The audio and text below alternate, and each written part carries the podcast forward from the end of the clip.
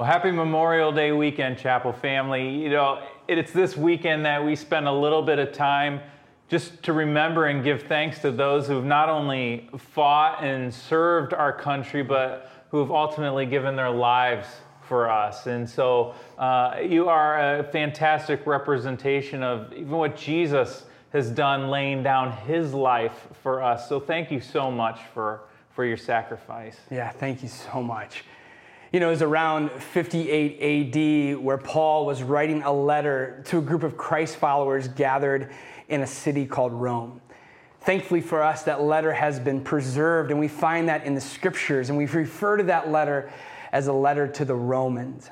It was in this letter where Paul beautifully reflected on the theological truths of Jesus, where he looked deeply into Jesus' life and death and resurrection. Well, as he's writing this letter to the Romans in chapter 12, he pivots from the theological to the practical. In other words, Paul, he is looking at the truth of Jesus and saying, yes, it's good for you to have it in your mind, but it's better for you to have it come through your lives. And so, what Paul is doing in Romans chapter 12 is laying out a vision for how we as Christ's followers should live our lives on a daily basis. So, what we want to do over the next five weeks is look at Romans 12, specifically verses 9 through 21. And we're talking about this concept in a message series that we're calling Genuine. Why genuine? Because Paul tells us how to live a genuine life, a life that's genuine before God and a life that's genuine before other people. And the Apostle Paul, he begins this section talking about the word love. And, and in our culture, We've so simplified the meaning of this word love to the point where it's ultimately become meaningless. Yeah. I mean, I can, uh, I, I can interchangeably say things like, I love ice cream. Me too. And I love coffee. Yeah. And I love my wife. And I love the Cleveland Browns. Yes, me too. Bad example. but, but therein lies the problem that we use this word love to describe so many things in our lives that, that it's lost its ultimate meaning. Yeah. And that's why I love what C.S. Lewis says here when he writes Love is not an affectionate feeling, but a steady wish for the loved person's ultimate good as far as it can be obtained. In other words, he's saying love isn't based on feelings. And that's a good thing because my feelings can change from day to day and even from moment to moment.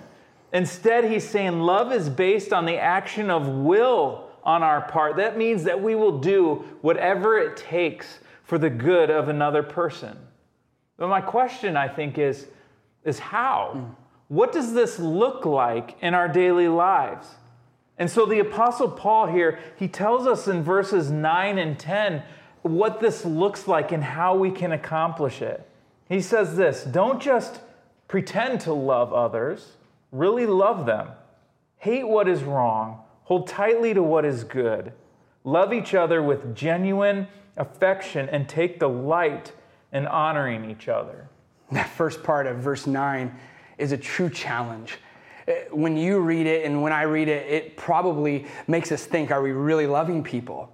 Because Paul says, just don't pretend to love others, really love them.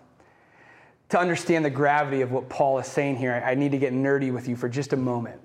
I want to unpack two words for you to understand what's really happening here. In verses 9 and 10, Paul is going to use two different words to describe love. The first definition that we see in verse 9 is the word love, and it's translated in the Greek as the word agape. That word agape love simply means the kind of love that God has for us. It's a selfless, deliberate, unconditional kind of love. Also, Paul tells us to not pretend to love people. That word pretend literally means the word hypocrite. The word hypocrite means not just to say something, but actually back it up. And if you don't, then you're hypocritical. And it's interesting, Paul connects love with hypocrisy here. He's saying, don't just say you love people. Don't just say you love people with a selfless, deliberate, unconditional love and not actually do something about it. What's scary to me is it's really easy to pretend to love people. In fact, you and I, we've probably gotten really good at it. Even the people in our lives may not be able to distinguish it. But I can tell you, it has some deep, long term ramifications if we continue simply to pretend to love people. Paul is saying you got to knock it off. Stop being hypocritical with your love. And that, that scares me. I mean, how do we know oftentimes if we are pretending to love other people or not? So let me give you just a couple of practical examples to help us to look at this.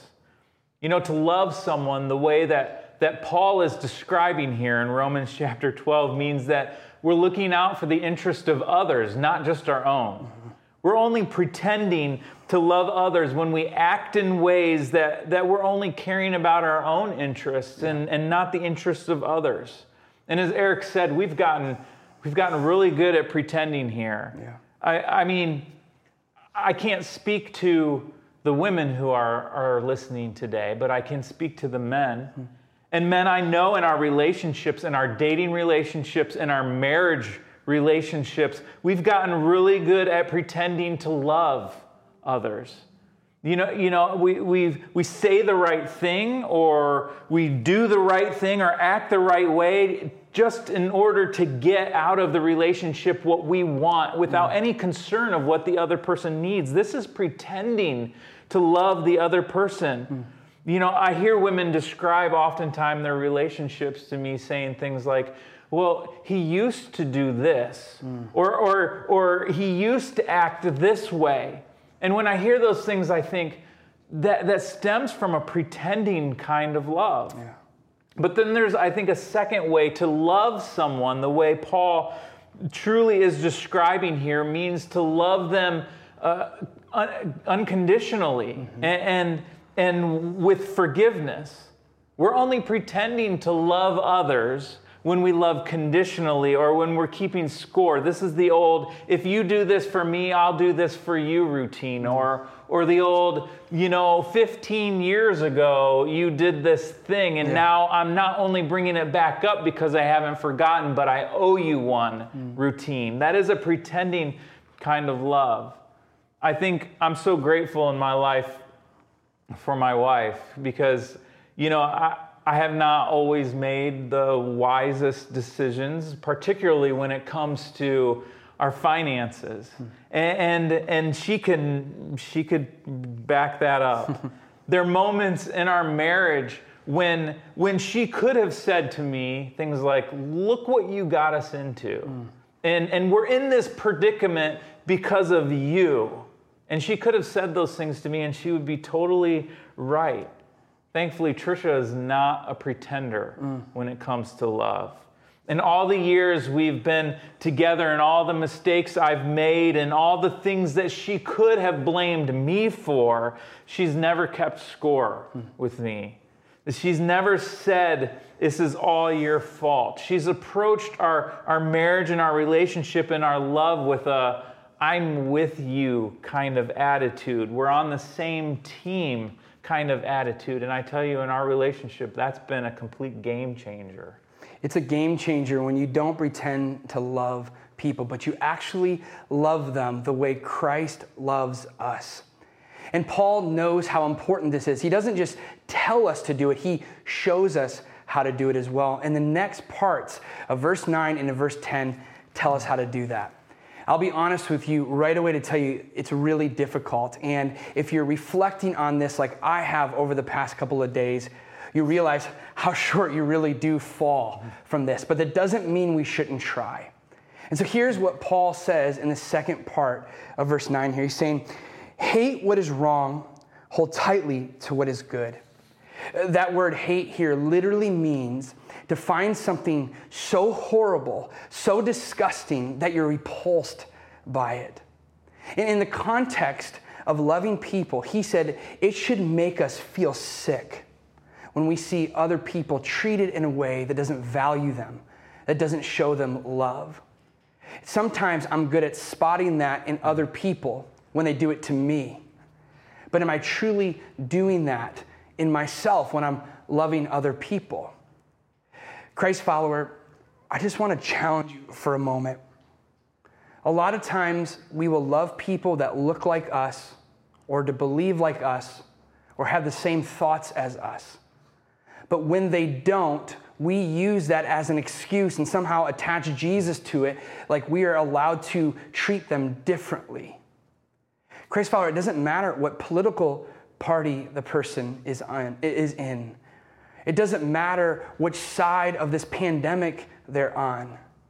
It doesn't matter what their skin color is or what they believe. We are not allowed to have any room for hate. We are not allowed to have room for any injustice or gossip or racism or slander. In fact, we should be appalled at it, not just when we see it in others, but we should be appalled at it when we see it in ourselves. That's why Paul says you have to hate it. He's so strong here. And then he tells us the opposite of how we should be living. He says we should hold tightly to what is good.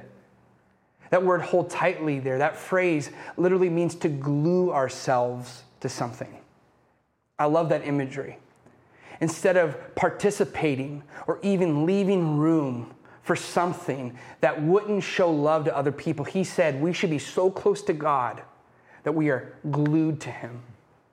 That God is so good and our lives reflect Him that when people interact with us, our thoughts, our words, our actions should reflect who God is.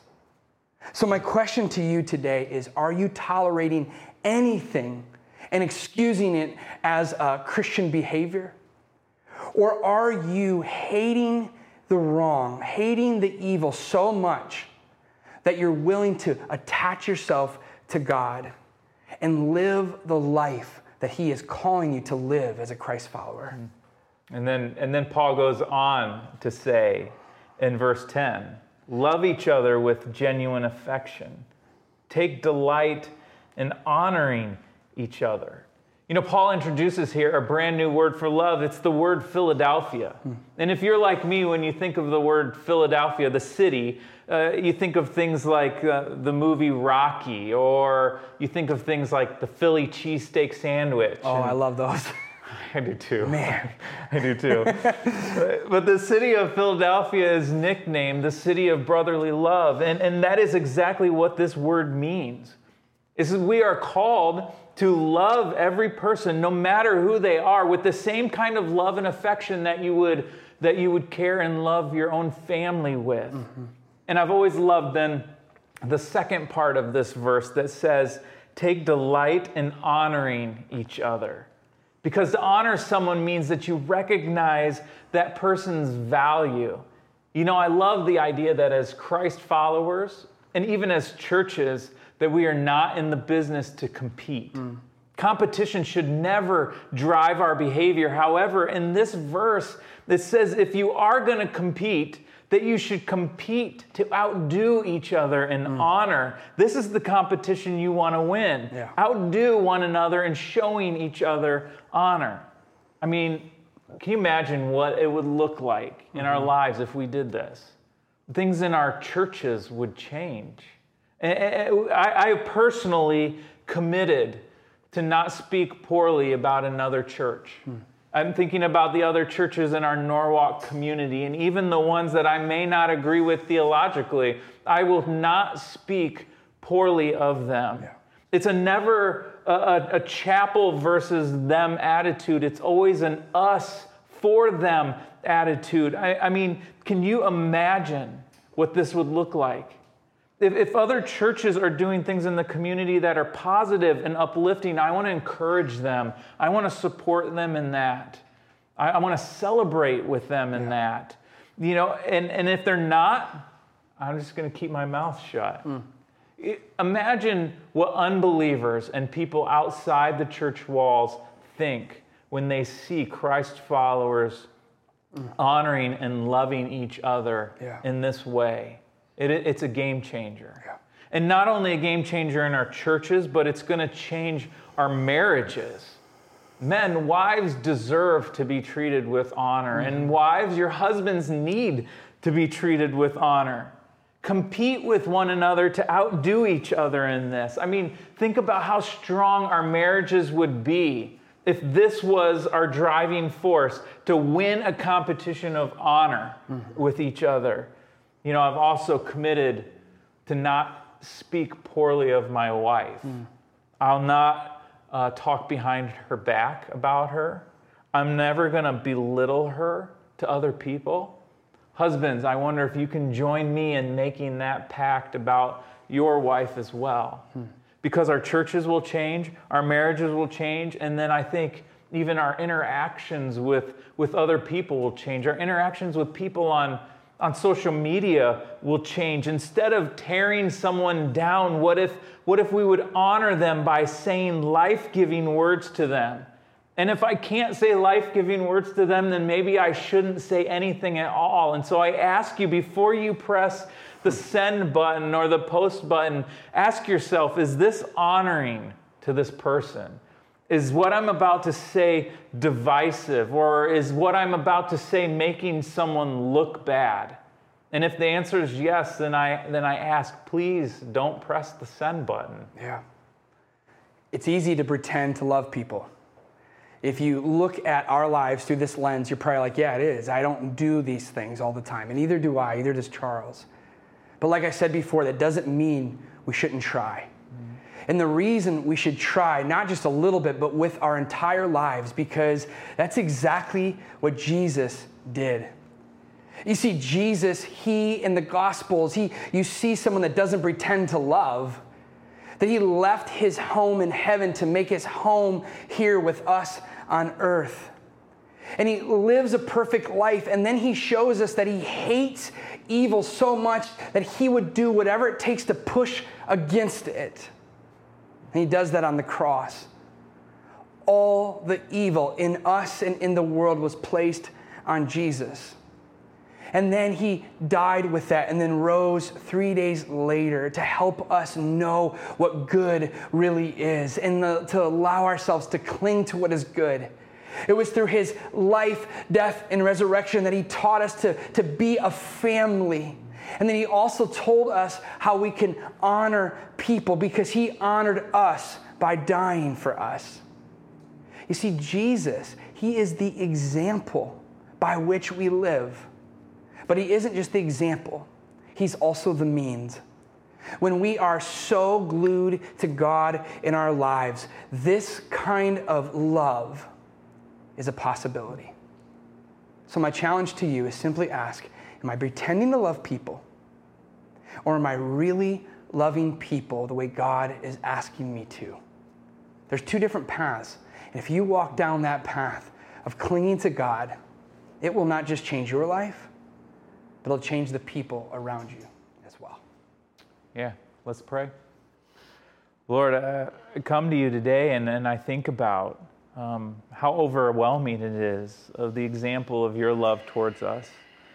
You know, that you gave your one and only Son because you loved us.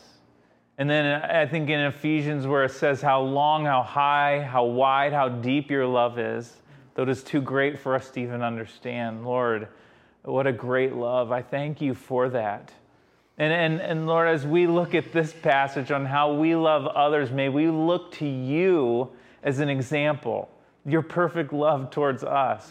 Lord, may we, may, may we approach our relationships with that kind of a mindset of love.